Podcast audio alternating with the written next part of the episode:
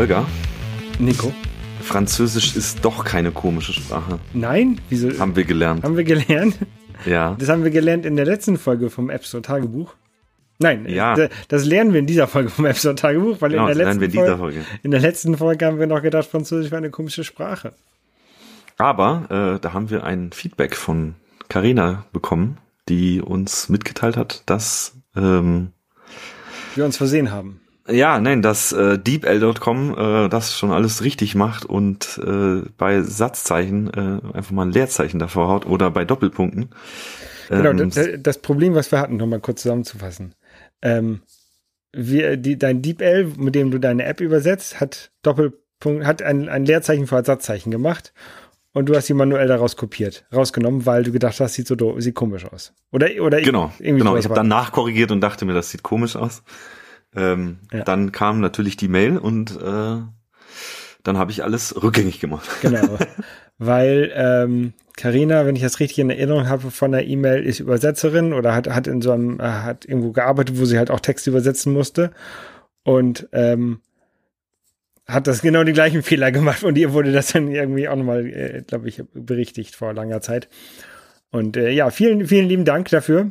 Ähm, es ist ja schon, schon lustig, dass, ähm, also ich will nicht sagen, dass Französisch und Deutsch sich sehr ähnlich sind, aber sind sich halt schon eher äh, ähnlicher als Deutsch und Koreanisch. Ähm, und ähm, dass dann doch Satzzeichen so unterschiedlich behandelt werden. Witzigerweise, ich habe äh, lange genug äh, im Gymnasium ähm, Französisch gehabt.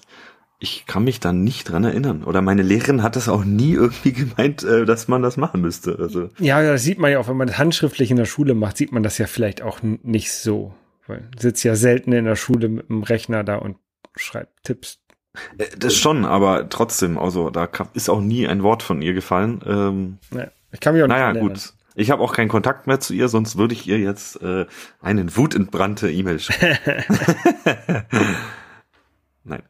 Äh, äh, naja, Spaß beiseite. Vielen Dank, Karina. Vielen Dank. Ähm, kommen wir mal zum was so äh, Unluck. was was was wir äh, so akquiriert haben in den letzten Wochen und Monaten.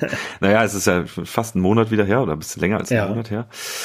Ich habe mir eine OLED-Switch gekauft. Was zum Spielen also. Ja, die Nintendo Switch OLED. Und das Bist ist du zufrieden ähm, damit? Ja, äh, das ist meine erste Nintendo-Konsole seit dem seit dem Game Boy Color, glaube ich, die ich immer wieder habe. Äh, seitdem war ich immer, also ich habe schon viel Nintendo-Geschichten in meiner Jugend auch gespielt, aber halt immer irgendwie bei Kumpels äh, oder über Emulatoren oder ähm, ja, so. Also ich meine, ich glaube, die ganze, so bis N64 habe ich mit meinen ganzen, haben wir ganze Nachmittage bei Schulfreunden zu Hause verbracht und haben äh, GoldenEye gezockt oder sonst Oh, irgendwas. GoldenEye, das war auch gut, ja. Ähm, Gamecube-Zeit habe ich völlig übersprungen. Das war dann schon eher so meine Zeit für für Mädchen. Ähm, auch, aber auch äh, PlayStation war da interessanter irgendwie, Okay. weil man war ja dann irgendwie doch, äh, man wollte nicht mehr die Kindersachen spielen, weil Ja. Ich würde schon äh, Nintendo eher so sehen, dass sie eher auf Kinder abzielt, obwohl das jetzt heutzutage auch nicht mehr so ganz zählt, weil ja, aber schon, die Kinder von damals sind heute auch erwachsen. genau. Nein, PlayStation hat schon erwachsenere Spiele, auch Xbox das gleiche, ne, als, als Genau. Nintendo. Mhm. Also Nintendo besticht ja gerade durch ähm, deren First-Party-Titel, die aber die meisten jedenfalls sehr familienfreundlich sind. Also die ganzen Mario-Spiele, Mario Kart, Ja, Mario ja, Party, Zelda, Jump'n'Runs. so Genau. Metroid ist jetzt vielleicht noch ein bisschen erwachsener, aber halt auch nicht so wie ein, keine Ahnung, Splinter Cell oder ähm, Gears of War Mhm. oder so. Ja, ja. Genau, und ähm, ich habe mir, also ich bin zufrieden mit dem Gerät. Ich finde es äh, sehr Mhm. nett auf jeden Fall. Ich habe jetzt nur nicht wirklich einen großen Vergleich zur alten Switch. Also ich habe auf der alten Switch auch mal ein bisschen gespielt. Ähm, zum Display, ja, sieht gut aus. Kann ich jetzt schwer sagen, ob das zum anderen Display vorher irgendwie deutlich schlechter aussieht. Davon kriegst du halt auch nichts mit, wenn du am Fernseher spielst. Genau. Ähm, Deswegen, das ist der Grund, warum ich mich gegen die OLED-Switch entschieden habe. Also ich habe die aller, allererste Switch, ja, als sie rausgekommen ist, gekauft. hm. Ähm, und hatte jetzt auch überlegt, ob ich mir die OLED-Switch holen soll. Aber da ich die meiste Zeit ähm, tatsächlich gedockt am Fernseher spiele, lohnt sich das, glaube ich, noch nicht. Ja, und äh, wenn du sie eh schon hast, ich meine, ich habe es jetzt gerade neu gekauft, ich wollte halt auf keinen Fall das alte Dinges haben. Ja. Ähm, weil es ist ja nicht nur der, der Bildschirm besser, ich glaube, der Ton ist ein bisschen besser und sie haben noch zwei, drei Sachen. Der Stand hinten ist anders, glaube ich. ne? Stand ist besser, genau. Äh, die die Dockingstation ist bisschen optimiert. Hat ein Netzwerk drin eingebaut. Ja? Ja, hat Netzwerk drin. Gut, brauche ich jetzt erstmal nicht. Ich brauche jetzt auch den Online-Mode gerade nicht. Ich spiele, ich habe mir jetzt erstmal Zelda geholt. Das sind ja Welche so Dinge, Zelda? Das äh, Skyward Sword. Okay, das HD? ist von der Wii. Genau, das ist das von der Wii, was auch Motion-Steuerung hat und Ja. so. Ähm, kann man im Handheld-Modus komplett skippen, die äh, Motion-Steuerung, aber irgendwie im äh, am Fernsehermodus wirst du so halb gezwungen dazu. Ich habe jetzt noch nicht so wirklich geguckt, ob man es doch umstellen kann. Ähm, ja, lässt sich ganz nett spielen, auch mit Motion-Steuerung, hat schon irgendwas. Ähm, ja, man fuchtelt halt ein bisschen rum. Ähm, Ja. man hat, was, was ich ganz witzig finde, ist, man halt schon so verschiedene Schwertattacken, die du halt auch per Hand nachmachen musst. Äh, also irgendwie von oben nach unten schlagen, von links nach rechts, dann schräg und auch äh, viele Gegner äh, verlangen auch, dass du verschiedene äh, Hieb- und Stichmuster machst, damit du ihre Schwächen an oder Schwachpunkte rankommst. Ansonsten blocken sie halt oder sonst irgendwas. Ähm, an sich, ja, nettes Spiel. Äh, ich habe mein letztes Zelda war, was ich am Gameboy durchgespielt habe, war äh, Wind Waker, glaube ich. Das ist, glaube ich, das einzige Zelda, was ich nicht gespielt habe. Und äh, gibt's ja anscheinend auch ein Remake für die Switch. Ähm, Für die Wii U. kann ich von der Story äh, rein komplett empfehlen. Super, super tolle Story. Ich erinnere mich da gerne zurück. Das habe ich als Kind liebend gern gespielt. Mhm. Auch, glaube zwei, dreimal durchgespielt. Ähm, Hast ja. du dir Breath of the Wild auch geholt? Breath of the Wild habe ich zu halb, dreiviertel äh, bei Freunden gespielt. Mhm. Ähm, wollte ich mir jetzt erstmal nicht holen. Ich habe schon mit Kollegen gesagt, hier, ey, wenn ich Skyward Sword durch hab, dann leih mir mal dein, dein Breath of the Wild und Ja. solange äh, nimmst du dann meins und dann kann ich es halt auch nochmal ja. durchspielen. Das ist ja, das ist ja gut, wenn man Cartridges kauft, dann kann man das ja ausleihen. Richtig. Nicht, wenn man nur so ähm, online kauft zum Runterladen. Da geht sowas richtig, nicht. richtig, richtig. Deswegen habe ich mir auch die Cartridge geholt und Ja, Ja. Bin ich auch ein großer Fan von, von, von Cartridges. finde ich auch, also finde ich das besser, Ja. muss ich ganz ehrlich sagen. Ähm, Ja, ich Genau, habe hab, hab mir auch was Neues äh, zugelegt von Nintendo. ja, Ähm, aber nicht zum Spielen, sondern zum Programmieren tatsächlich. ach, Und zwar ein äh, Famicom Family Basic. Hast du davon schon mal gehört? Ähm, zufälligerweise in einem anderen Podcast habe ich davon gehört. Das ist ja eine, eine Tastatur, die man an diesen alten Famicom, das was bei uns in Europa der NES war, anschließen kann. Und dann kann man da mit Basic programmieren. Ähm, Ja. Dabei gibt es dann noch eine, eine Anleitung auf Japanisch, die ich natürlich nicht lesen kann. Mhm. Ähm, und ein Sprite Sheet. Also da sind in der, da, gibt es drei verschiedene Cartridges für. Ich habe jetzt eine, die die erste. Und da sind halt Sprites mit drauf, die man dann benutzen kann. Also Mario, wie er steht und wie er läuft und irgendwie Schildkröten und so. Und Also kann man da richtig so ein Spiel man programmieren? kann da richtig ein Spiel mit programmieren, ja. Also auch so, dass man das spielen will oder dass es nur so, ja, nett, netter, nettes Gimmick und dann legt man es beiseite? Ja, du wirst da, du wirst da kein ähm, Breath of the Wild oder kein Skyward Sword mit, mit programmieren, ne? Natürlich ähm, nicht. Ich weiß es natürlich jetzt auch nicht. Ich habe da selber noch nicht, hab's selber noch nicht benutzt. Ich bin noch dabei, das zu reinigen und zu reparieren. Mhm. Ähm, aber es ist schon gedacht, damit man da, dass man damit was programmiert.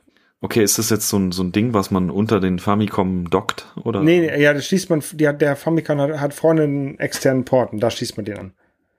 Ah, okay. Ähm, genau. Also nur für die, die es nicht wissen, der Famicom ist, glaube ich, der US- und nee, nur Japan. Japan-Titel von, vom Super Nintendo, oder? Nein, vom, äh, das ist der Japan-Titel vom alten ersten Nintendo, vom NES. Ah ja, richtig, das, das wäre ja das Super Famicom. Genau, und sieht halt auch noch, Richtig. sieht auch ein bisschen anders aus. Ähm, es gibt noch einen, das, was ich leider nicht habe, das muss ich mir noch irgendwie besorgen, einen Data Recorder dafür. Äh, tatsächlich ist es nur ein Kassettenrekorder, den, mit dem man dann äh, diese programmierten Sachen auch speichern kann und wieder ab, abrufen kann. Wie beim, Ach, das heißt, wenn du die Konsole ausmachst, ist es weg. ähm, ich, ich glaube, in diesem Cartridge ist auch ein bisschen Speicher mit drin. Mhm. Batteriespeicher. Da müsste ich muss die noch tatsächlich mal öffnen und mal gucken, ob dann die Batterie mhm. noch. Ich, also ich erinnere mich damals noch, wir haben die Konsole einfach mal 24 Stunden angelassen, ja, nur damit wir das hat man Nur damit wir ja bei Mario, Super Mario 3, weiß ich noch, wo wir noch nicht alle Zauberflöten kannten und alles was, ja. äh, man konnte ja nicht speichern. Genau, genau, genau, ja, das hat man früher gemacht. dafür dafür gab's ja dann die, die Zauberflöten, dass man schnell vorankommt und so weiter. Genau, und dann am besten so über Nacht und dann war man in der Schule und dann hat aber irgendjemand den Stecker rausgezogen, weil er an der, oh, an der Stelle einen, einen Staubsauger anschließen wollte oder so. Ja, ne? und dann war's Geschrei groß. Ja. Ja. Ja, ja. Es sind Dinge, die Kinder von heute nicht mehr lernen. Nee, nee gar nicht verstehen. Ja. Äh, Aber es ist vielleicht auch gut so, dass sie es nicht, nicht verstehen. Das muss, ja. Dass man speichern kann, ist ja schon mal was Gutes heutzutage. Ja, ja. Okay, das waren äh, zum äh, Thema akquirierte Produkte. Ähm, Kommen wir mal zum nächsten, und zwar zu meinen Businessplänen, die ich ja hier schon angeteasert habe. Ja, ähm, du wolltest eine Aktiengesellschaft gründen, ne? Genau. Hast genau. du nach Investoren gesucht? Nee. nee, nee, ich habe jetzt mal mit meinem meiner äh, Steuerberaterin geredet und äh, habe mich mal so ein bisschen ähm, auch sag ich mal, wie so eine Mindmap gemacht darüber, was äh, in welche Richtung ich gehen könnte. Also hier GmbH, UG, mhm. ähm, Freiberufler oder auch irgendwo im Ausland oder sonst irgendwo gründen. Ähm, und bin da jetzt eigentlich zu dem Entschluss gekommen, dass äh, für mich wahrscheinlich der Freiberufler am besten ähm, funktioniert fürs Erste, weil als Freiberufler, wenn man einen, also als Freiberufler zählt nicht jeder. Als Freiberufler zählst du dann, wenn du äh, eine Art kreative Art äh, Arbeit machst, die äh, sag ich mal, eine höhere Bildung voraussetzt, also irgendwie ein höheres Studium oder sonst irgendwas oder Künstler oder irgendeine Fähigkeit, die man, sag ich mal, relativ selbstständig äh, machen kann. Ähm, und dann kann man äh, Freiberufler machen. Das geht sonst nämlich nicht. Mhm. Ähm, ich gucke hier noch mal ganz kurz in meine MindNote, habe ich mir darunter geladen. ähm, genau, und da habe ich mir mal aufgeschrieben, was nämlich das, das Beste für mich daran erstmal ist, ist, es hat die geringste Investition. Also ich muss keine, keine 50.000 Euro Einlage hinlegen. 25 sind's. Ähm, ja, die sind ja nicht weg, äh, die das ist ja nicht weg, das Geld, aber äh, genau, das muss ich nicht machen. Ich muss kein Gewerbe anmelden, ich muss keine IHK zahlen, ich muss kein Handelsregister und so weiter. Äh, in München ist die Gewerbesteuer hier extrem hoch, weil hier natürlich viele Gewerbe sich ansiedeln und dann äh, äh, Gewerbesteuer ist ja einmal abhängig von der Gemeinde. Ja. Und in München ist es schon ausschlaggebend. Ähm, und das sind halt alles Kosten, die ich mir jetzt eigentlich noch gar nicht aufhalsen muss und will. Ähm, und nachdem ich jetzt eh erstmal noch keine Mitarbeiter habe und jetzt auch voraussichtlich erstmal noch keine haben werde, mhm. ähm, ist es auch nicht so ausschlaggebend. Und auch äh, nur, falls man denkt, irgendwie als Freiberufler kann man keine Mitarbeiter haben, doch kann man genauso haben. Die dürfen halt nur nicht deine komplette Arbeit erledigen, sondern du musst schon irgendwie größtenteils, also ich könnte dich schon irgendwas ein kleines Modul in meine App schreiben lassen, wenn es zum das großen Ganzen. Ich nicht. Das glaube ich auch. nein, Schmarrn. Doch, Holger, ich würde dich äh, an. Nein. Ähm, äh, ist ja nur ein Beispiel, aber ja, man, man äh, dürfte schon äh, Mitarbeiter haben, die dürfen bloß nicht deine komplette Arbeit erledigen. Ähm, zum Beispiel ein Freiberufler dürfte unendlich viele SekretärInnen haben. Ja. Ähm, Kannst du wahrscheinlich auch noch fünf Designer einstellen. Genau, also das ist überhaupt gar kein Problem. Ähm, ja, dann äh, kommt jetzt auch noch so Sachen auf mich zu, sowas wie äh, Versicherungen, die ich ähm, abschließen muss. Man muss weiterhin äh, krankenversichert sein. Mhm. Äh, da steht mir jetzt frei, ob ich mich äh, in der gesetzlichen bleibe oder privat versichere. Ähm, da muss ich selber nochmal überlegen. Noch habe ich ein bisschen Zeit, aber ich, man hört ja immer, ja, Privatversicherung, das willst du nicht und ist aber gerade, wenn man anfangs freiberuflich wird, günstiger. Verdammt viel günstiger und das sind fast vier bis 5.000 Euro im Jahr, die man sich spart, wenn man die, die private geht. Ja. Ähm, Ähm, ja, und da hadere ich auch noch, weil momentan wäre es so mit der gesetzlichen Krankenversicherung bei meinem Einkommen jetzt circa 900 Euro im Monat. Äh, oder no, ist das nicht, was ist denn Höchstsatz? Das ist doch nicht, ist das Höchstsatz? Nee, nee, aber kommt schon fast daran. Ähm, ist noch, ich glaube 14, Pro- 14 irgendwas, 14,1 Prozent ist dieser Höchst- Höchstsatz. Nee, nee, also es gibt noch ein Maximum, glaube ich, irgendwie. Musst, musst Ja. mal genau gucken, ich weiß auch nicht genau. Auf jeden Fall, auf jeden Fall würde sich die private schon bei mir lohnen. Ich habe das schon im, im, äh, auf Vergleichsportalen mal geguckt. Mit einer privaten Versicherung wäre ich bei 300 bis 400 Euro. Ähm, und äh, die Leistungen sind halt meist auch besser, was weiß ich, mit Chefarzt und Einzelzimmer im Krankenhaus und sonst irgendwas. Ähm, ja, muss man halt mal gucken. Da sind teilweise Selbstbeteiligungen dabei, aber äh, da überlege ich jetzt noch, was ich mache. Weil man kann ja auch, klar, irgendwann heißt es, man kann schwer wieder in die gesetzliche Krankenversicherung zurück. Ähm, das geht, also da gibt es irgendwelche Beschränkungen. Ab 55 Jahren geht das nicht mehr. Aber man kann sofort wieder zurück, wenn man wieder ein normales Arbeitsverhältnis aufnimmt und ich glaube unter einem gewissen Betrag bleibt oder so. Genau, unter 42.000 Euro waren das, glaube ich, im Jahr. Ja, was halt schon, ist halt eigentlich äh, für den Preis würde ich nicht arbeiten gehen. Genau. Das, Ähm, das Problem ist, wenn du dann irgendwann ähm, heiratest und die andere Person kommt vielleicht aus dem Ausland, ähm, dann musst du, die musst du ja vielleicht auch versichert sein und dann müsst ihr beide in der privaten sein und dann wird es ganz schön teuer. Nicht, dass sie da Erfahrung mit hätte. ja, ja das, ist, das sind alles so Sachen, wo ich selber noch nicht genau weiß, was ich machen soll. Ähm, ja, äh, was mir auf jeden Fall sehr, sehr entgegenkommt, ist, dass man nicht mehr in die Renten, Rentenversicherung einzahlen muss. Ähm, weil so wie es aussieht, werden wir von unserer Rente, die wir da einzahlen, eh nicht mehr viel sehen, sondern es wird ja eh schon gesagt, kümmere dich selber drum, äh, leg selber irgendwo an, was ich auch schon einiges gemacht habe und ähm, das auch lieber selbstständig tue, als äh, den Staat meine Kohle verprassen lasse und äh, am Endeffekt dann vielleicht doch keine Rente krieg. Mhm. Ähm, naja, ähm,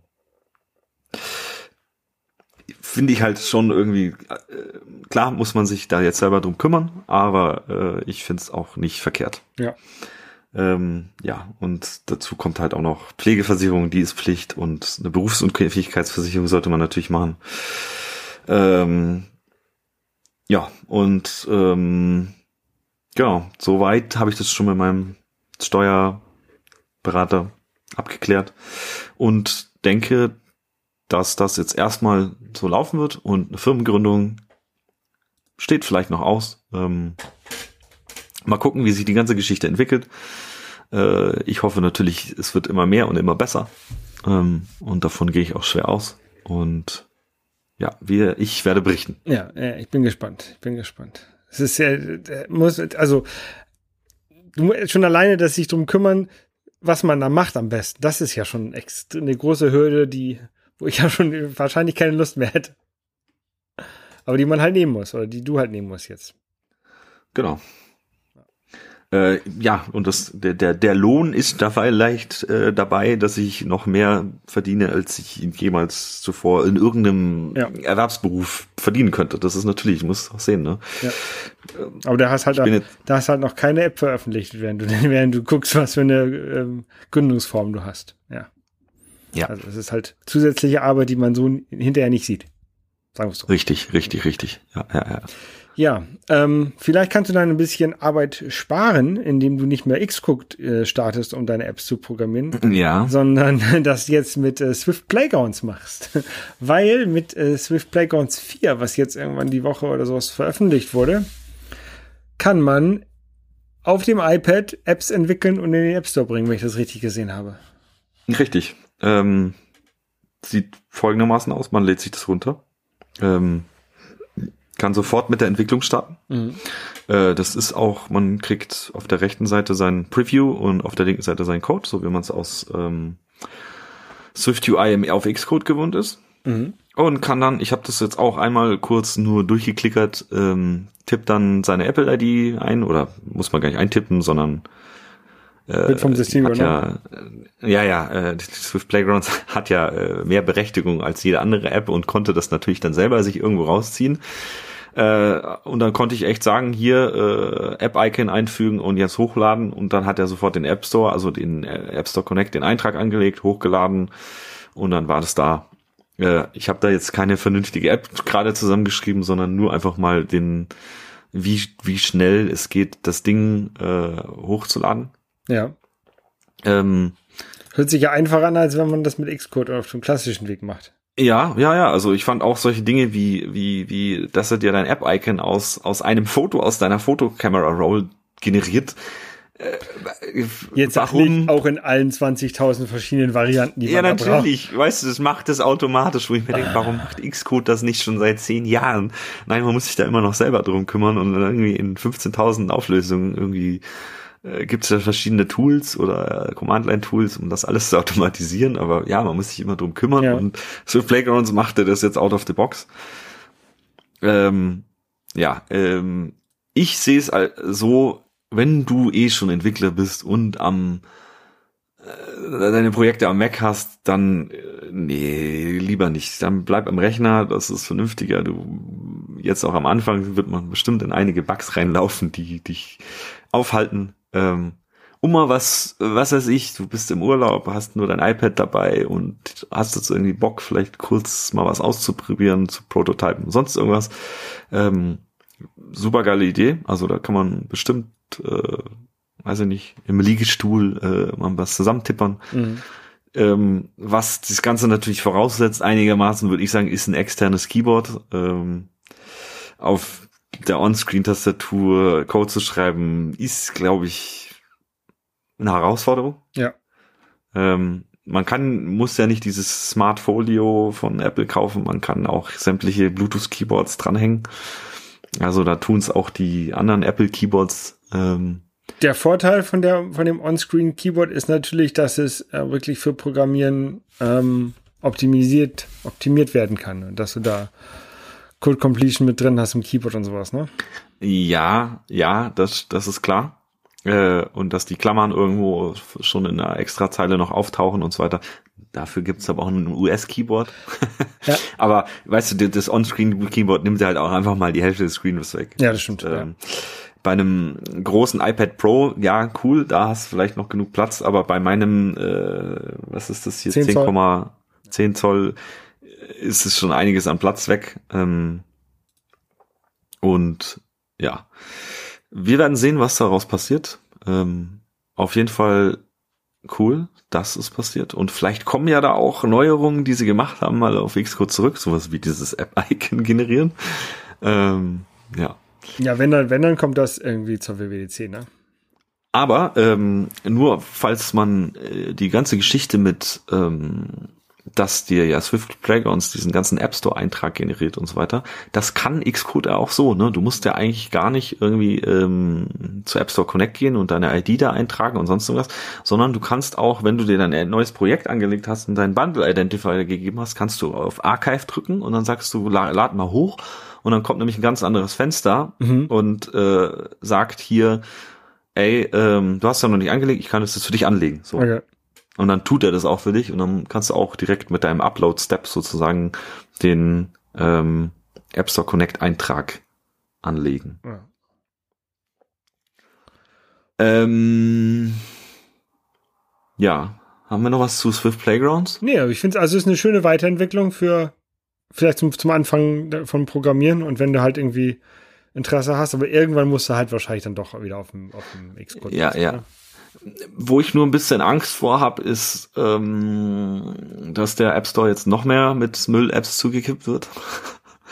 Ja, Weil ja. die Hürde wird gerade noch ein bisschen geringer und ich hoffe natürlich, ich meine, ja, der App Store Prüfprozess ist pingelig.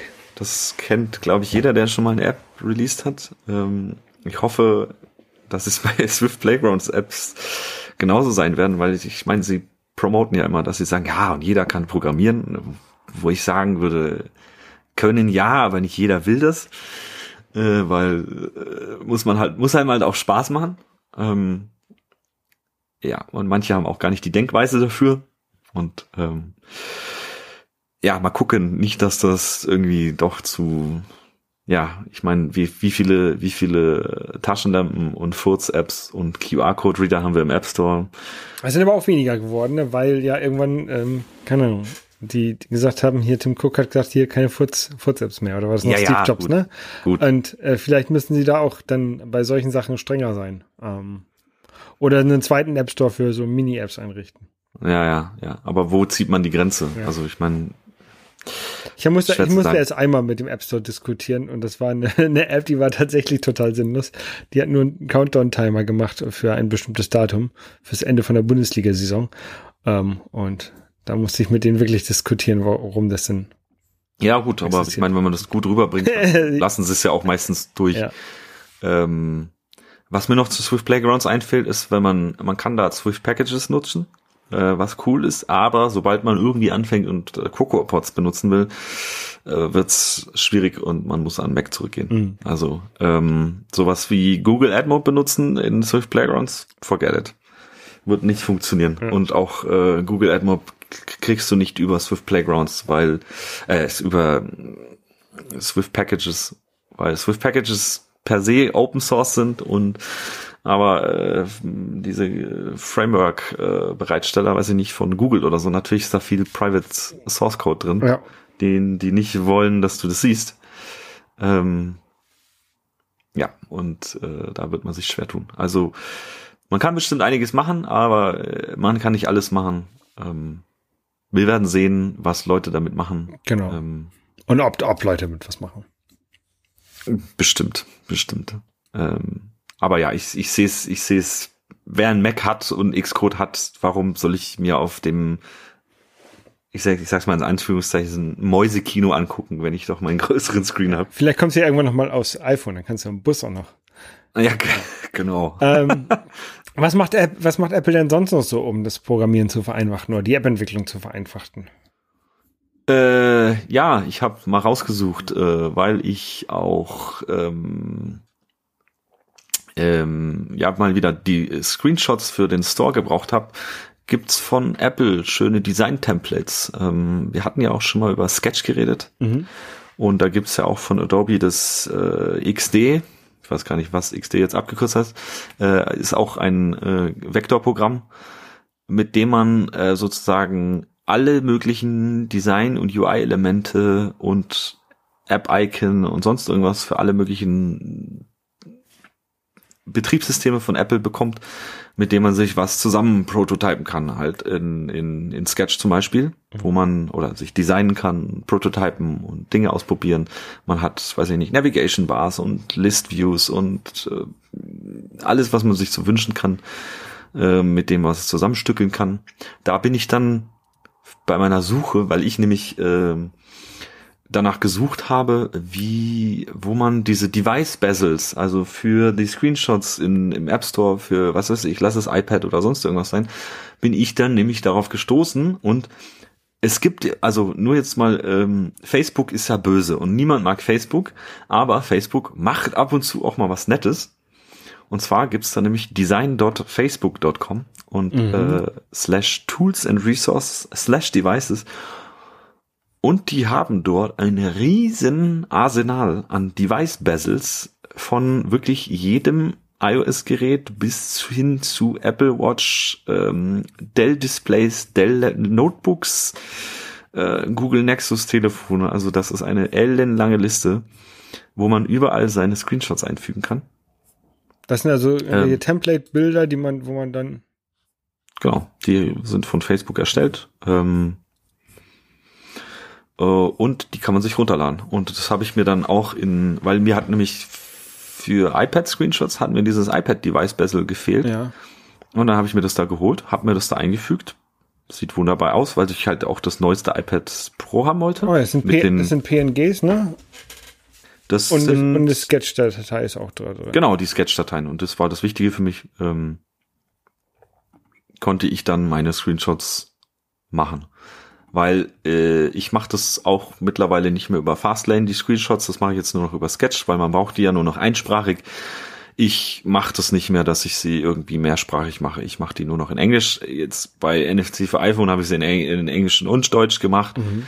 Äh, tendenziell ja, es ist wahrscheinlich nicht verkehrt, den User in seiner Sprache anzusprechen über die Screenshots. Aber es ist einfach nochmal so viel mehr Arbeit mit Fastlane und dann UI Automation und mhm. Texte einfügen und pff, es äh, multipliziert sich so heftig, dass ich sage, nee, ich mache das jetzt einsprachig und ähm, dafür gibt's die Store-Beschreibung noch, die ist dann lokalisiert.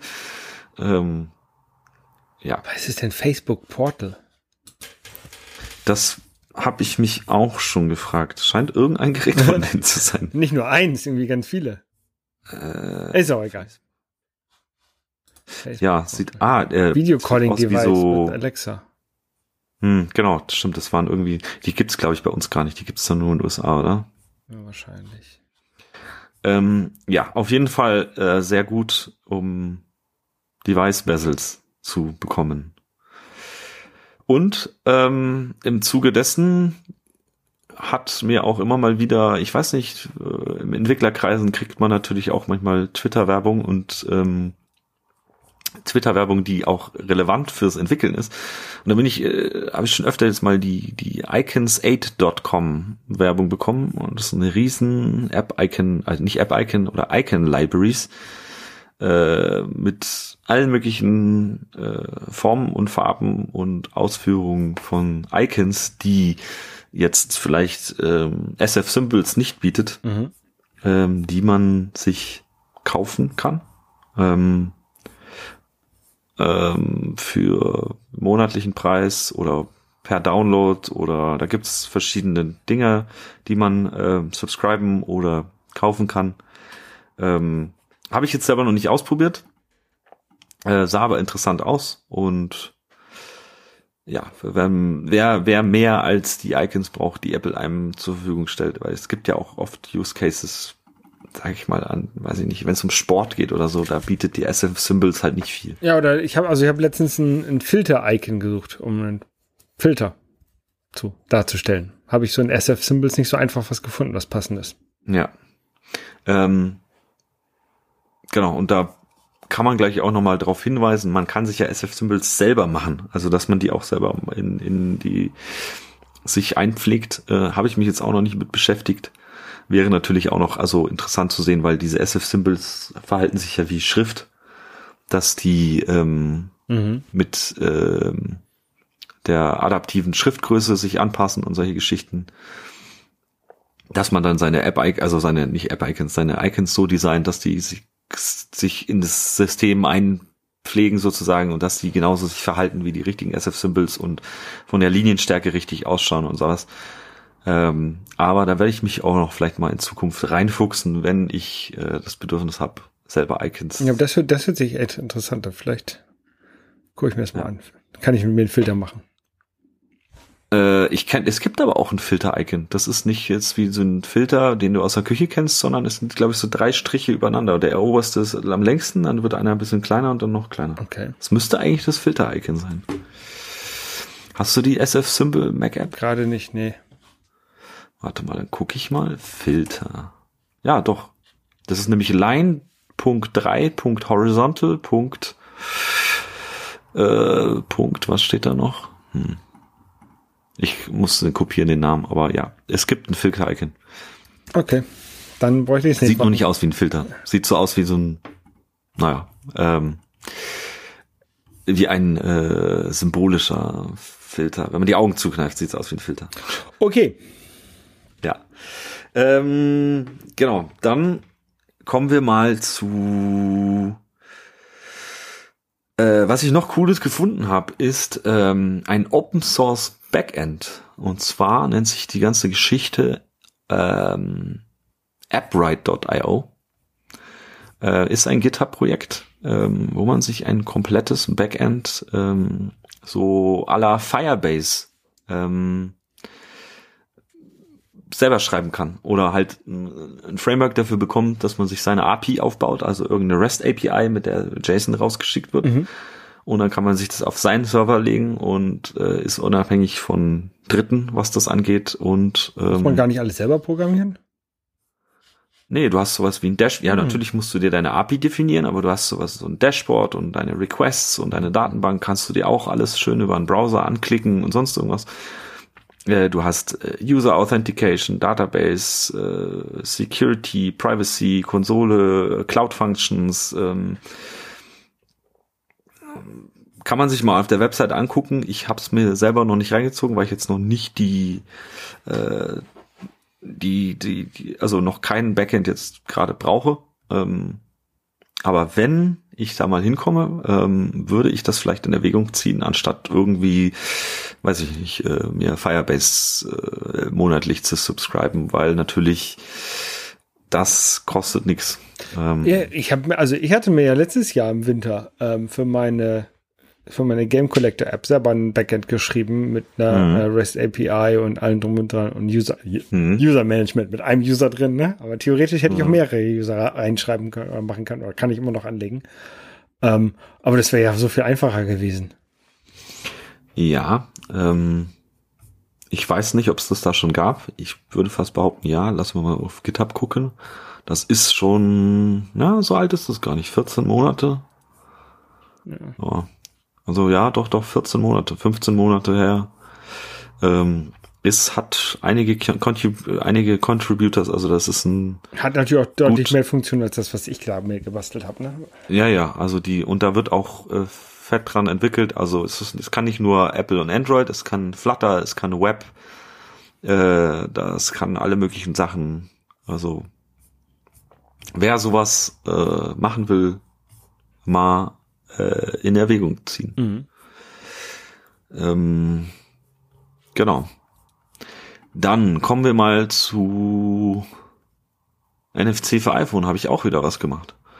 Äh, und zwar habe ich äh, mir gedacht, ich will kleine Erklärvideos machen für wie man denn verschiedene Dinge in meiner App macht, um natürlich erstmal äh, bisschen Händchen halten mit dem User zu haben mhm. und ähm, andererseits natürlich auch über YouTube Leute, die meine App finden, weil sie halt irgendwie suchen, hey, wie mache ich jetzt NFC mit dem iPhone und was, wie kann ich was da machen?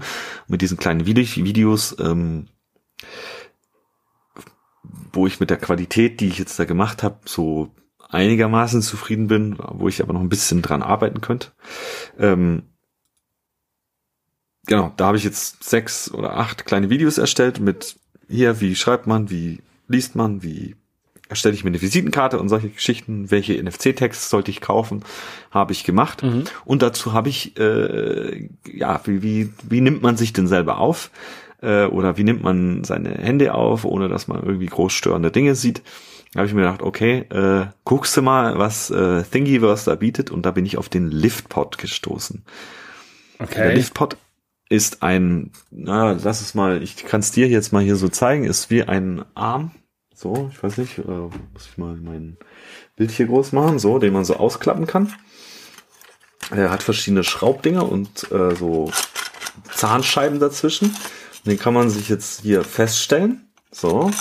Und dann äh, kann man sich verschiedene Aufsätze für so ein, ich weiß nicht, wie heißt du, du weißt es aus der Kamerawelt bestimmt besser. Stativ. Wie dieser Mount heißt. Dieses, da gibt es so ein standardisiertes Ding, wo man dann hier auch so Kameras reinklemmen kann. Ähm, ja, AK Swiss gibt es. Es ist glaube genau, so, Swiss. so ein Ding ist und dann kannst du dir da reinstecken und du kannst dir verschiedene Halter drucken. Also ich habe mir jetzt einen für äh, iPad oder für Tablet und einmal für Telefon gedruckt. Mhm. Das Ding ist hat verschiedenste Ausführungen von Erweiterungen. Man kann das immer größer drucken, man kann da verschiedene Arme drucken, man kann äh, das riesengroß machen. Also ich kann es jetzt auch mal hier so vor dir ausklappen und du wirst sehen, das ist. Ist halt so eine Art äh, Faltstativ, kann man es glaube ich nennen, ne? Oder? Genau, so ein Faltstativ und dass man dann halt auch in, in dem Winkel ausrichten kann, wie man es braucht und kippen kann und sonst irgendwas. Ähm, und man kann das wirklich komplett ausdrucken und zusammenbauen, ohne dass man irgendein Teil kaufen muss. Und selbst die Schrauben sind komplett, ähm, hier siehst du es mal in ganz, selbst die Schrauben sind komplett gedruckt. Ähm, das Einzige, was ich jetzt gemacht habe, da waren so Beilagscheiben, mhm. die man ähm, auch drucken konnte, aber die waren mir, das war mir zu flimsig irgendwie und deswegen habe ich mir so ah, Metallzahnscheiben gekauft, äh, kosten zehn Stück einen Euro. Ähm, ja. Habe ich mir geholt. die legst du dazwischen, dann hält es auch bombig. Äh, dann kannst du auch ähm, ein Tablet reinhängen, was, weiß ich nicht, was wiegt das iPad? Bestimmt 500, 600 Gramm. Ähm, kannst du da locker reinhängen. Äh, habe ich mir jetzt zwei Stück gedruckt. Einmal hier für, um mein Camera Mount zu machen und äh, natürlich ein, einmal um nachts im Fett, äh, im Bett, nicht im Fett, im Bett äh, mein iPad aufzuhängen und dann kann ich da im Bett noch ein bisschen gucken. Ja. Äh, oh, und das hängt halt in einer schönen, angenehmen Höhe. Ich kann das, äh, äh, ja, kann da, ist wie halt ein Fernseher, so der da hängt und man kann dieses Ding auch einfach wegklappen oder sonst irgendwas, wenn es einen äh, nervt oder man das Bett bezieht oder sonst irgendwas. Ähm, ja, ähm, sehr, sehr cooles Teil.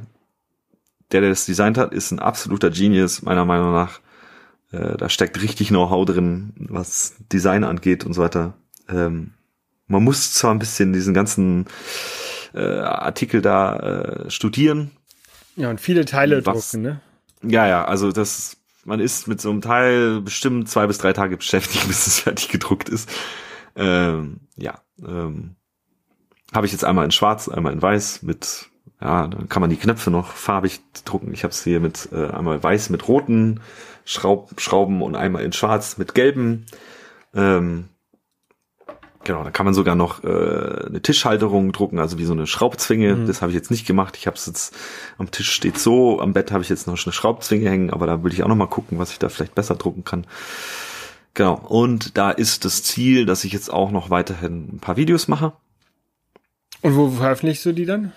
Die sind jetzt, äh, du findest in der Hilfe, in NFC für iPhone findest du meinen YouTube-Kanal und du findest natürlich auch einen eigenen YouTube-Kanal auf YouTube. Ähm, kann man sich mal angucken. Wie gesagt, ich bin noch nicht so ganz zufrieden mit meiner Videoperformance, weil ja, irgendwie muss man sich sowas vorskripten und äh, dann in einem Take am besten runterreden äh, und ja, man, ich bin halt auch kein Native English Speaker und dann verhaspelt man sich und dann muss man nochmal aufnehmen und du willst nicht schneiden und es ist alles so ein bisschen, muss ich vielleicht nochmal ein bisschen üben. Ja, du musst schneiden. Vielleicht mache ich mal auch einfach einen langen One-Take, der eine Stunde geht und äh, cutte mir den zurecht. Ja, ich glaube, ähm, das, das, ist, das ist sinnvoller, da was zu schneiden. Also schön kurze Sätze, dass du die dann immer und dann noch Pause zwischen dem Satz, dass du an jeder Zeit einen Schnitt machen kannst. Richtig, richtig. Müsste ich mal machen. Ähm, bisschen B-Roll dazwischen, damit du damit die Schnitte überblenden kannst.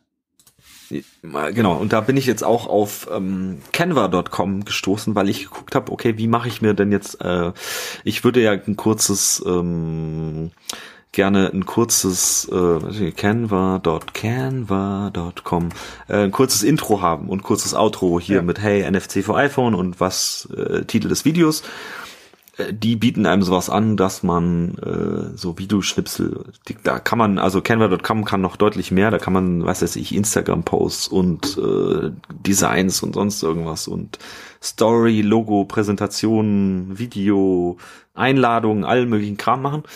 Ähm, da habe ich mir einmal so ein Videoschnipselchen erstellt. Ähm, das Ganze ist ein Subscription-Modell gibt einen Monat kostenlos, habe ich jetzt einen Monat ausprobiert. Ähm, für meinen Use Case sind die 10 Euro im Monat einfach zu viel mhm. dafür, dass ich meinen Videoschnipsel da raushole. Deswegen habe ich es jetzt auch gekündigt. Ja, kann man sich mal angucken, wer da vielleicht mehr rausziehen kann. Da ist extrem viel drin.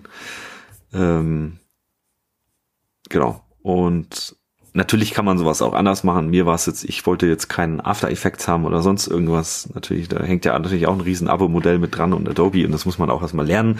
Mir ging es jetzt nur irgendwie darum, schnell was, schnelle Ergebnisse zu haben. Und die habe ich auch damit bekommen. Das sieht einigermaßen ansehnlich aus. Ich habe die ganze Geschichte mit dem iPhone 12 gefilmt, äh, auf meinem Tisch hier zu Hause. Ähm, könnte ich auch noch am Ton ein bisschen was verbessern und nicht übers Handy aufnehmen, mhm. sondern über mein Podcast-Mikrofon. Das wäre natürlich ein bisschen schlauer. Aber das werde ich jetzt dann auch alles nochmal angehen, wenn ich dann und du kannst ja auch, Du kannst ja auch erst den Ton aufnehmen und dann mhm. hinterher ein Video aufnehmen und das dann zusammenschneiden. Ja, äh, ist halt alles Arbeit. Nee, genau. äh, genau. Aber das kann ich dann alles angehen, wenn ich komplett frei bin, weil im ich habe jetzt drei Wochen Urlaub, mhm. dann muss ich nochmal zwei Wochen arbeiten und dann bin ich frei. Wie, äh, ja, wie Dobby ja. oder wie Genau. So, dann hast du noch was. Ja, und oder? zwar, ähm, ich will auch ein bisschen was befreien. Ich möchte nämlich meine, meine Daten aus meiner App, die ja an Core Data abgelegt sind, ähm, gerne teilen mit Leuten, die diese App nicht haben. Mhm. Und ähm, da habe ich mir überlegt, das Einfachste ist wahrscheinlich, wenn man irgendwie einen Export macht, um dann hinterher eine ähm, Webseite daraus zu generieren, die man dann irgendwo hinlegen kann. Also eine ganz einfache HTML-Seite, die man irgendwo hinlegen kann. Und dann kann eine andere Person drauf drin rumklicken. Ähm, und das bin ich jetzt, äh, will ich jetzt anfangen zu programmieren. Und zwar halt ein Core Data nach entweder CSV oder nach JSON-Export. Äh, Frage, warum, also was ist der Use Case? Der, der Use Case ist gerne, das, also ich habe, keine Ahnung, ich habe hab 800 Videospiele und ich möchte gerne äh, dir zeigen, welche 800 Videospiele ich habe, damit wir dann entscheiden können, welches Spiel, Spiel wir zusammen auf der Switch spielen. Dann mhm. kannst du dir eins von meinen Spielen aussuchen. Oder ja, ich möchte halt Leute abstimmen lassen, welches von meinen Fighting Games ich äh, spielen soll. Dann möchte ich mhm. eine Webseite haben, wo alle Fighting Games drauf sind. Ähm, und ähm, bevor ich jetzt eine gefilterte Liste irgendwie erstelle, habe ich gedacht, mache ich einfach, will ich erstmal ein, ähm, eine Exportfunktion machen, mit der, wo ich dann halt einmal die komplette Datenbank einfach exportiere. Ähm, ein, ein zweiter ähm, Use Case ist, dass die Leute, wenn die eine andere ähm, äh, Spiele-Sortier-App benutzen wollen, dass sie wenigstens ihren Datenbestand aus meiner App schon mal rausholen können und dann da reintun können. Aber das willst du doch nicht. Das will ich nicht, aber ich will natürlich auch schon irgendwann noch mal eine Import-Funktion haben, dass wenn die Leute von mhm. einer anderen App kommen, dass sie dann in meine wechseln können. Und ähm, mhm. also ich finde Apps, die Import und Export bieten, immer deutlich angenehmer, also Datenbank-Apps für sowas, deutlich, immer, mhm. deutlich angenehmer als Apps, die das nicht bieten. Weil wenn sie es nicht bieten, dann weißt du halt nicht, wenn die App jetzt irgendwie in drei Jahren, wenn sie nicht mehr gibt, dann habe ich da so viel Zeit reingesteckt, meine Datenbank zu pflegen und ich kriege sie ja nicht wieder raus. Dann möchte ich mhm. den Leuten wenigstens eine Möglichkeit geben, da rauszukommen wieder. Ähm, meine andere Frage, du nutzt ja da CloudKit drin, genau. hast du gemeint, ne? Ja. Ähm, es gibt doch aber auch jetzt schon für CloudKit Web-APIs. Hast du da mal reingeguckt? Äh, Habe ich noch nicht reingeguckt, nee. Weil da könntest du ja sowas auch direkt machen, dass du sagst, hier, dann loggt der User sich mit seiner Apple-ID ein und dann soll, kann der ja. seine Datenbank, ich glaube, da könntest du ja auch äh, eine Web-App schreiben, mhm. äh, der, die direkt auf ähm, die CloudKit zugreift. Das wäre natürlich eine Idee, ja. Weil dann hast du nämlich den, dann sparst du dir diesen ganzen Weg von ähm, äh, hier User muss irgendwie händisch exportieren und dann hat er irgend, kriegt er ja irgendeinen Folder mit HTML-Datei und irgendwelchen Bildern. JSON dazu. Bildern. sondern, sondern du hast direkt, du bräuchtest halt natürlich eine Domain wahrscheinlich und irgendwie musst du da halt, ich weiß jetzt nicht, wie man auf CloudKit zugreift, ich weiß nur, dass es irgendwie geht, mhm. ähm, per Web und dass man da irgendwie, müsste gehen auf jeden Fall. Und da kannst du ja dann immer noch sagen. Ja, das, ja der, das, das einzige Problem ist, was ich dann habe, ist vielleicht nicht ein Problem. Ähm, die Sachen sind ja in der in dem privaten Teil von dem äh, drin, äh, mhm. von der Cloud Kit. Und wenn ich das, wenn ich jetzt meine Datenbank mit dir scheren möchte, dann musst du ja irgendwie an meine privaten Daten rankommen. Ich weiß, dann gibt es noch, ah. es gibt noch so einen Shared-Bereich in, in Cloud ja. Ja. Vielleicht muss ich dann die Daten in Shared transferieren, Copy in Shared machen der mal überschrieben ja, ja. wird. Ich weiß es nicht genau. Aber ja, da könntest du recht haben, was das angeht mit diesem Private Space. Natürlich kannst du da nicht jemandem anders hm, das, da gebe ich dir recht, ja, ja, ja. Aber, okay, aber das ist auf jeden Fall eine gute Idee. Das sollte ich mir vielleicht nochmal angucken, bevor ich zu viel Zeit investiere, um dann was zu programmieren, was, wo es schon eine Lösung für gibt. Mhm. Ja, ansonsten ist halt, wie gesagt, die einmal die Idee, dass ähm, man da so eine Webseite draus generiert und die dann dass der, dass der User sich dann irgendwo hochlegen kann, äh, hochladen kann. Weil ich glaube, dass Leute, die so viel Zeit und Energie darauf verschwenden, Sachen, Sachen zu katalogisieren, dass die nerd genug sind, ähm, zu wissen, wo sie Webspace herbekommen. Ja, das stimmt. Ähm ja, äh, berichte mal, äh, interessiert mich äh, generell auch das, wie du von Core Data in Dateien schreibst, was du dir da überlegst und so. Ja. Bin ich gespannt. Genau, das wollte ich jetzt über die Weihnachtstage anfangen. Ja, ja, ja, das ist eh gut. Hat man ja ein bisschen Zeit und dann kann man auch mal ein bisschen wieder sich äh, rumspielen. Genau. Ähm, ja, kommen wir mal zum Hauptthema. Ähm, wir hatten ja schon mal über Fastlane geredet, falls du dich erinnerst. Ja. Ähm, Fastlane ist ja Automatisierungstool, äh, ne? Genau, äh, nennt sich, was ist der der äh, der der Ding, der nennt sich App Automation Done Right. Also ähm, da haben wir ja schon drüber geredet und auch über äh, Screenshots automatisieren und so weiter. Ähm, und ich bin jetzt dabei, alle meine Apps auf Fastlane zu bringen, weil ähm, ich möchte mir Zeit einsparen mit unnötigen Tasks. Mhm. Und da habe ich mich, bin ich jetzt dabei, die zwei Apps habe ich jetzt schon aktualisiert. Ähm, und zwar NFC für iPhone und, Und mein, die Toiletten-App. Nee, die, die geht gar nicht mehr. Leider, die, die stürzt ab. Irgendwer hat es mir mal geschrieben. Äh, die geht leider gar nicht mehr. Ähm, das ist leider nur noch der Store-Eintrag. Die App crasht und ich werde es wahrscheinlich irgendwann rausnehmen oder Apple wird es rausnehmen. Ähm, momentan lasse ich es noch da, einfach äh, für die Historie. Ähm, genau. Ähm, zwei habe ich gemacht. Einmal den mein äh, PvP-Trainer, mein Pokémon-Tool zum Lernen der Pokémon-Typen und meine FC NFC für iPhone. Die äh, habe ich jetzt beide komplett auf Fastlane gebracht. Und zwar ist es ja eigentlich relativ einfach. Man installiert sich Fastlane über Homebrew. Ähm, das findet man auf Fastlane.tools, wie man das macht. Und dann gibt es verschiedene Files, die man sich anlegt. Und zwar, man kann sagen Fastlane init, man kann sagen Deliver init, man kann sagen Gym init. Und zwar gibt's jede, jede dieser Files ähm, beinhaltet Informationen, was zum Beispiel äh, Deliver ist äh, für den ganzen Store-Prozess, also fürs Hochladen, für Metadaten, für sonst irgendwas. Der Gym-File ist fürs Bauen der vom IPA und so weiter. Und die Fast-File äh, führt das alles dann zusammen sozusagen und man baut sich da sozusagen so Lanes. Mhm. Und diese Lanes werden dann nach und nach äh, aus, äh, aus, ausgeführt. Und da habe ich mir ähm, äh, sozusagen aus verschiedensten Dingen im Internet zusammen kopiert, was da so die schönsten Sachen sind, was man so machen kann. Und da kann man sich so zum Beispiel vorstellen, ich sage jetzt nur noch bei mir in der Command-Line Fastlane Release. So, dann kommt mein erster Command ist Prompt for Marketing Version. Dann fragt mich mein, mein Skript, hey, äh, du bist auf Version 1.21. Äh, möchtest du die erhöhen? Und dann sagst du entweder tippst du deine, deine Versionsnummer ein, die du haben willst, was weiß ich, 1.22, oder du drückst Enter, dann bleibt er dabei. Und er inkrementiert nur die Bildnummer. Das heißt, ich drücke dann Enter und dann geht's los. Und ab diesem Zeitpunkt muss ich keinen Finger mehr krümm machen und spätestens in 15 bis 20 Minuten kriege ich eine Push-Nachricht von App Store Connect. Hey, dein Bild ist hochgeladen und bereit zum Testen in Fest, äh, Testflight. Und das ist so angenehm. Ja. Das ist echt. Ich mache nur einen kurzen Code-Commit und weiß, okay, Fastlane Release, Enter, bam, geh vom Rechner weg und sitz schon in der Trambahn oder im Auto und sehe noch, ah, mein, mein Bild ist fertig und krieg den sofort. Ähm, genau, also Prompt for Marketing Version. So, dann geht's los. Dann ähm, wird noch mal kurz abgefragt, okay, äh, ist der Git-Status clean? Also ähm, Git-Status clean heißt, hast du alles committed? Ist dein, ist da nichts mehr zum Committen? Ähm, das wird abgefragt.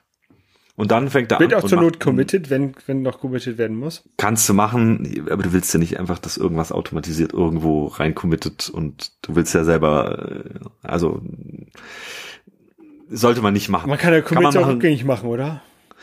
Natürlich kann man machen. Lieber einmal, zu, äh, einmal zu viel committen. Oder? Ja, aber dieses Skript sagt, br- bricht ja dann ab und sagt, hey, du hast nicht committed, guck erstmal in deinen Git-Client und committe erstmal und dann kannst du weitermachen. Genau, so, so mache ich das. Also du kriegst sofort eine Fehlermeldung und er sagt, hey, ich höre jetzt auf. So, dann machst du das. Dann hast du es committed. So, und dann sage ich, ähm, Fastlane Release, Prompt for Marketing Version und dann legt er mir einen Release Tag an. Das heißt, Release Tag ist, ähm, man kann in Git ähm, seine Version, die man angelegt hat, kann man taggen. Dann hat man wie so eine Marke dran, die sagt, hey, der äh, taggt jetzt zum Beispiel bei mir hier 4.14-9, also die 4.14 mit Bildnummer 9, die hochgeladen wurde.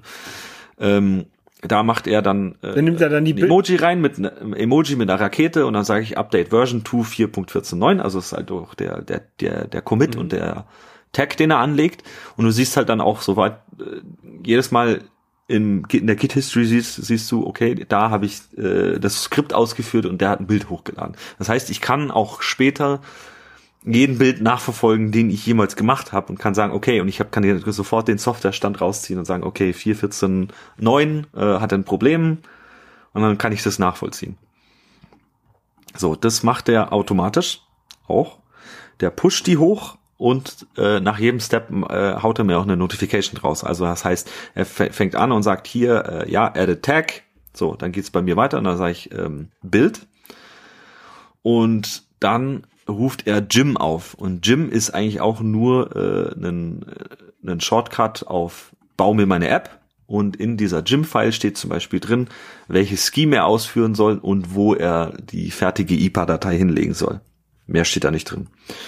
So, dann macht Jim, das dauert eine gewisse Zeit, weiß ich nicht, wie groß deine App halt ist. Bei meiner NFC für iPhone drei, vier Minuten dauert es. Dann sagt er, hey, ich bin jetzt fertig. Und dann geht's los in den nächsten Step. Der nächste Step ist Deliver. Und zwar ähm, in den App Store hochladen.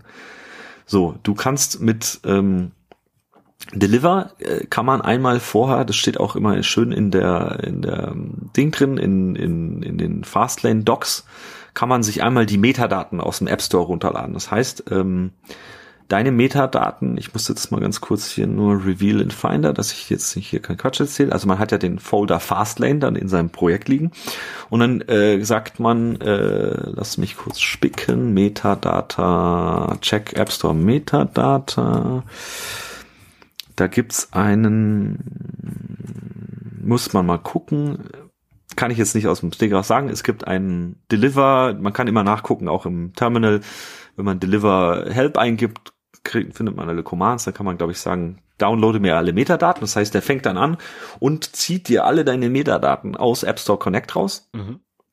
Heißt, der legt dir einen Folder an mit deinem Metadata. Da steht dann zum Beispiel Copyright TXT, Primary Category TXT und so weiter. Also alle Sachen, die du dafür brauchst. Die Review-Information zum Beispiel, dein Name, dein Last Name, die Notes, deine Telefonnummer. Du kennst ja diese ja, ganzen die Felder, die du da eintragen musst. Und dann hast du auch noch da jeweils lokalisierte Folder, also bei mir jetzt zum Beispiel DE.DE und DENUS, wo jeweils auch dein, weiß ich nicht, deine Keywords drinstehen, deinen Release Notes, dein Subtitle und so weiter. Und du hast halt diese ganzen Dateien da liegen. Und du kannst die halt auch hier jetzt direkt am Mac alle bearbeiten, ohne dass du überhaupt auf die Website gehst. Und dann hochladen. In dem Step Deliver. Ähm, dieser Deliver-Step da gibt's dann die Deliver-File, da habe ich es zum Beispiel drin. Du kennst ja sowas, der will ja wissen, benutzt du Encryption bei dir drin? Benutzt du den IDFA, mhm. also für die, für die Werbe-Identifier? Benutzt du Third-Party-Content? Kannst du zum Beispiel sagen, habe hab ich hier in meiner Deliver-File drin stehen, Submission Information. Und da sage ich zum Beispiel, äh, uses IDFA true und so weiter. Ja. Das heißt, du musst diese ganzen Felder, die, die Apple da irgendwo sind, musst du gar nicht mehr klicken, sondern sagst hier false, false, false, true, was weiß ich. Dann kannst du ihm sagen, ähm, submit for review gibt's als, ja. als Parameter. Das heißt, du könntest sogar von der Command Line sagen, hier und jetzt drück noch auf den Knopf submit for review. Das heißt, genau.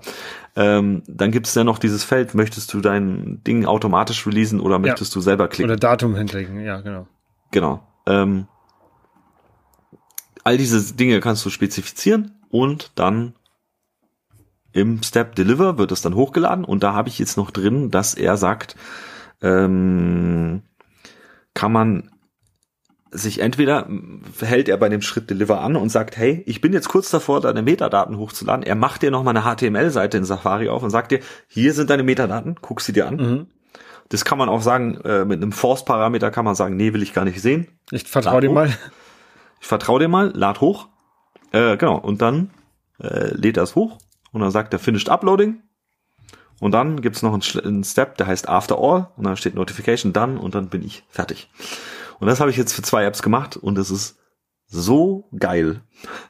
Es ist, es ist wirklich so, so geil, dass ich, dass ich, dass ich das jedem sofort empfehle. Mach ein Projekt auf. Selbst alte Projekte. Probier es einmal aus. du wirst, du wirst mir einen Tweet schreiben und sagen, vielen Dank. ähm, da komme ich noch kurz mal drauf zurück, ähm, weil ich das ein bisschen übersprungen habe mit äh, diesem Bild nochmal inkrementieren und diese Marketing-Version. Da muss man einmal sein Projekt ein bisschen umstellen und zwar auf das, ähm, gibt es nämlich, äh, Fastlane benutzt das AGV-Tool und zwar AGV-Tool ist ähm, ein Tool von Apple für nennt sich Automation, Automating Version and Build Numbers using AGV Tool. Mhm. Und dieses Tool nutzt auch Fastlane unten drunter. Und dann geht man mit, das muss man sich, das sieht ein bisschen komplexer aus, als es ist, aber im Prinzip muss man sich nur die ersten drei Bilder angucken. Und zwar geht man einmal in seine Bild-Settings und stellt, ähm, sucht nach Bild-Settings in Versioning System und stellt es auf Apple Generic. Und man löscht seine ähm, Current Project Version. Da steht ja immer Dollar in Klammern und dann Current Project Version. Löscht du komplett raus und schreibst deine Zahl rein. Und was dann Fastlane macht, ist, sieht, ah, du hast es umgestellt, es tauscht dann sozusagen die Zahlen aus. Also es sagt dann, okay, ich sehe da eine 1, okay, 1, also alte Zahl plus 1 ist die Zahl und fügt sie dann ja. ein. Ähm, genau.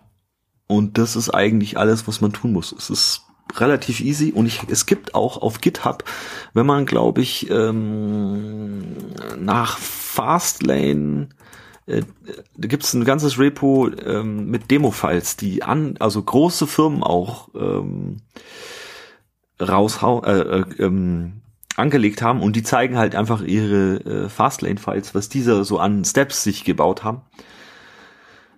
Ähm, genau. Fastlane Fastlane, Fastlane. Genau, da kann man mal auch spicken, wie ähm, wie es andere machen habe ich auch gemacht. Man baut sich da seinen Workflow zusammen. Es gibt kein Patentrezept. Jeder muss das selber wissen, wie man das zusammenbaut. Ähm, ich habe auch diesen ganzen Step von, ähm, ähm, na, wie heißt es, äh, Code Signing und so weiter rausgelassen. Wenn du in größeren Teams arbeitest, dann musst du dich um Code Signing kümmern und verschiedene Laptops und sonst irgendwas. Wenn du alleine an so einem Projekt äh, arbeitest, einfach auf Automatic lassen, bloß nicht drum kümmern. Äh, das macht es schon alles richtig. Ähm, da kommt noch dazu, äh, gibt ein, klein, ein kleines Ding, was man machen muss, ist, wenn man ein ganz neues X-Projekt Projekt aufmacht, dann äh, versteckt Apple ja jetzt mittlerweile ein, äh, vor einem die Info-P-List und hat es irgendwo im Project-File mit rein integriert. Das heißt, man kann das aber rückgängig machen und muss sich selber eine Info-P-Liste erstellen. Mhm. Da muss man dann ähm, äh, sich mal einen Artikel angucken, gibt's mehrere drüber, wie man die alte Info-P-Liste zurückbekommt. Ist ein bisschen Copy-Pasta-Arbeit und ein bisschen doofe Arbeit, aber das muss man einmal machen. Ich habe jetzt noch keinen Weg gefunden, wie man es mit dem neuen Weg machen kann. Ähm, aber ja, es funktioniert, wenn man es zurück macht. Ja. Holger, wirst du deine App äh, da auch drauf bringen? Das weiß ich noch nicht. Mach das, wirklich. Glaub mir, du wirst, du wirst, du wirst da sitzen, du, du drückst drei Tasten und sagst, geil.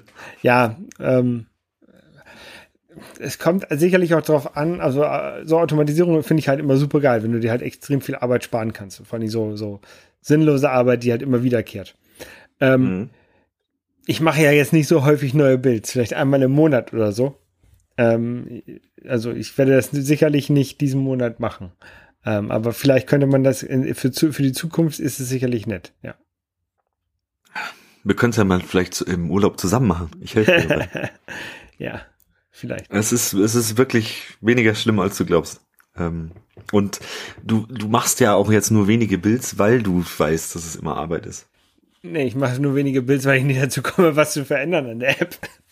Naja, aber ich, das vielleicht auch, aber ich meine, du hast ja dann automatisch mehr Zeit, um dich um deine App zu kümmern ja. und nicht um den Scheiß, der da rumherum ist. So, ähm.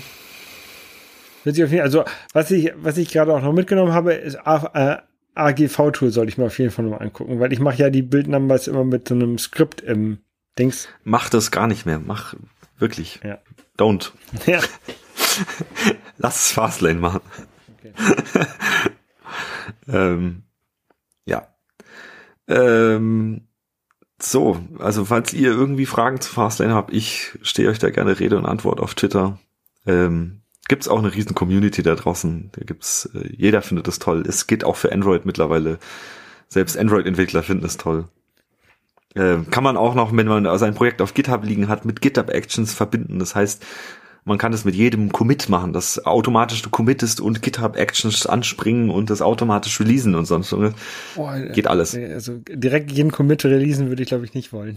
naja, es muss ja nicht, muss ich, ja nicht ich, releasen, ich committe ja halt manchmal in dein Beta-Bild reinhauen. Ich weiß nicht, ob das so richtig ist, aber ich committe häufig, bevor ich eine ganze Menge lösche. Wenn ich denke, ah, ich könnte was neu machen, dann mache ich einen Commit, dann, dann lösche ich die ja, ganze ja, Menge und hinterher hole ich den Commit wieder zurück. Ja.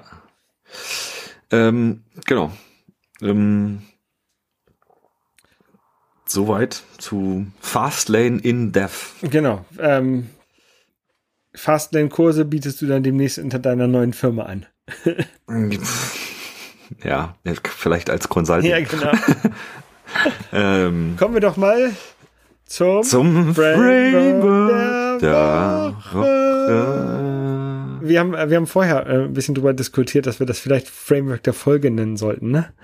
Ähm, ja. Aber das, Weil wir haben ja, wir hatten ja noch nie einen wöchentlichen Rhythmus und sind ja jetzt schon äh, im Monatsrhythmus. Ja.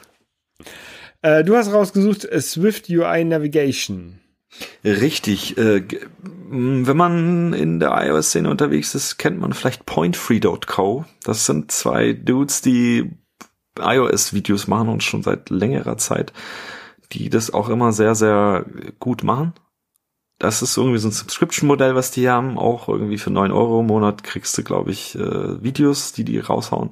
Die haben auch immer wieder Gratis-Videos und jetzt haben sie, ist auch vor, auf Twitter ein bisschen rumgeflogen vor ein paar Wochen, äh, ein Swift UI Navigation Framework rausgehauen mhm. oder geopen sourced, wo sie erarbeitet haben, wie Swift UI Navigation funktionieren sollte. Weil wenn man so Swift UI Navigation macht, wie Apple es äh, macht, kommt man oftmals an seine Grenzen und ist nicht so ganz happy damit. Ähm, dieses Ding hilft einem dabei, ähm, deutlich besser zu navigieren. Man kann von jedem View in jeden View navigieren, wenn man irgendwie die Dependencies hat. Ähm, kann man sich, gibt es einen ganzen Artikel drüber, ähm, angucken. Der Link zu GitHub ist auch da drauf.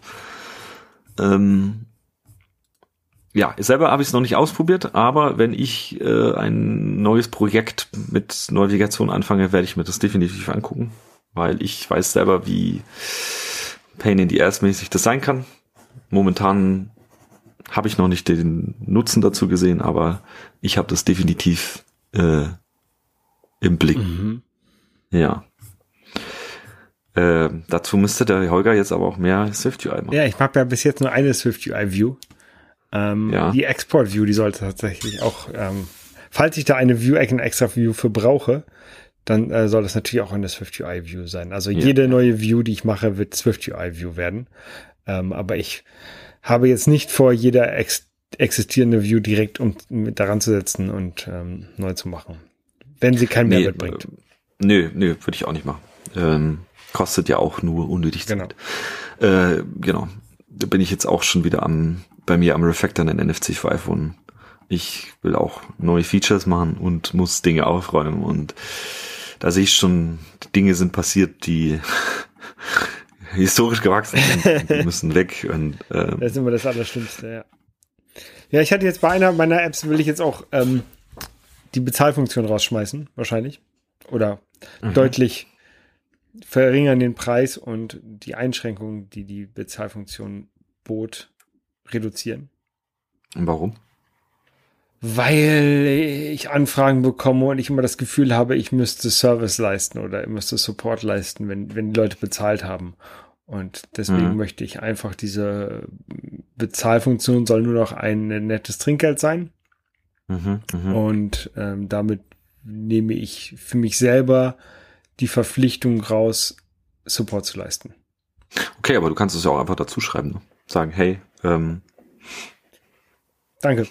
Gibt keinen Support.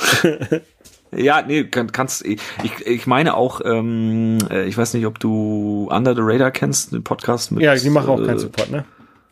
Genau, da, haben sie nämlich ja. auch, glaube ich, als ich meine Videos gemacht habe, haben die zeitgleich da auch drüber geredet, wie sie am besten Support handeln und so weiter ja. und äh, per E-Mail und sonst irgendwas und Webseite machen.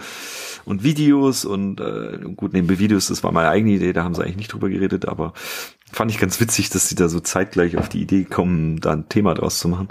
Und ich glaube auch, dass da irgendwie darüber geredet wurde, dass. Ja, der Marco Arment von, von deinem Overcast, der macht da auch keinen Support. Der hat eine, hat eine, äh, der, man kann ihm Feedback geben, aber steht auch extra, ex, ähm, extra Feedback drin in der App und halt nicht Support. Ne? Ja. Und macht ja auch Sinn. Ich meine, andererseits denke ich mir, er lebt ja auch davon. Ich meine, er verdient ja wahrscheinlich auch nicht schlecht Geld damit. Äh, der könnte, der könnte jemanden anstellen, der Support macht.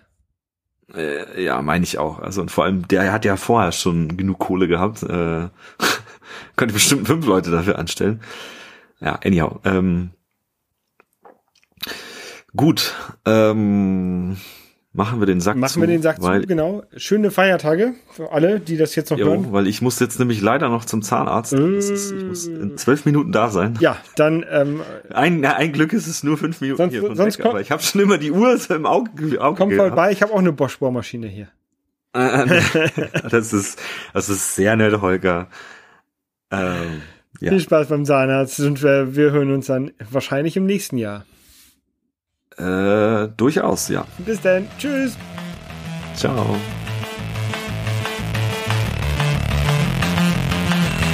Das App Store Tagebuch ist ein Projekt von Nico und Holger. Die Links zu dieser Sendung wie auch den Link zu dem Intro von Luke Hash findet ihr auf appstore-tagebuch.de.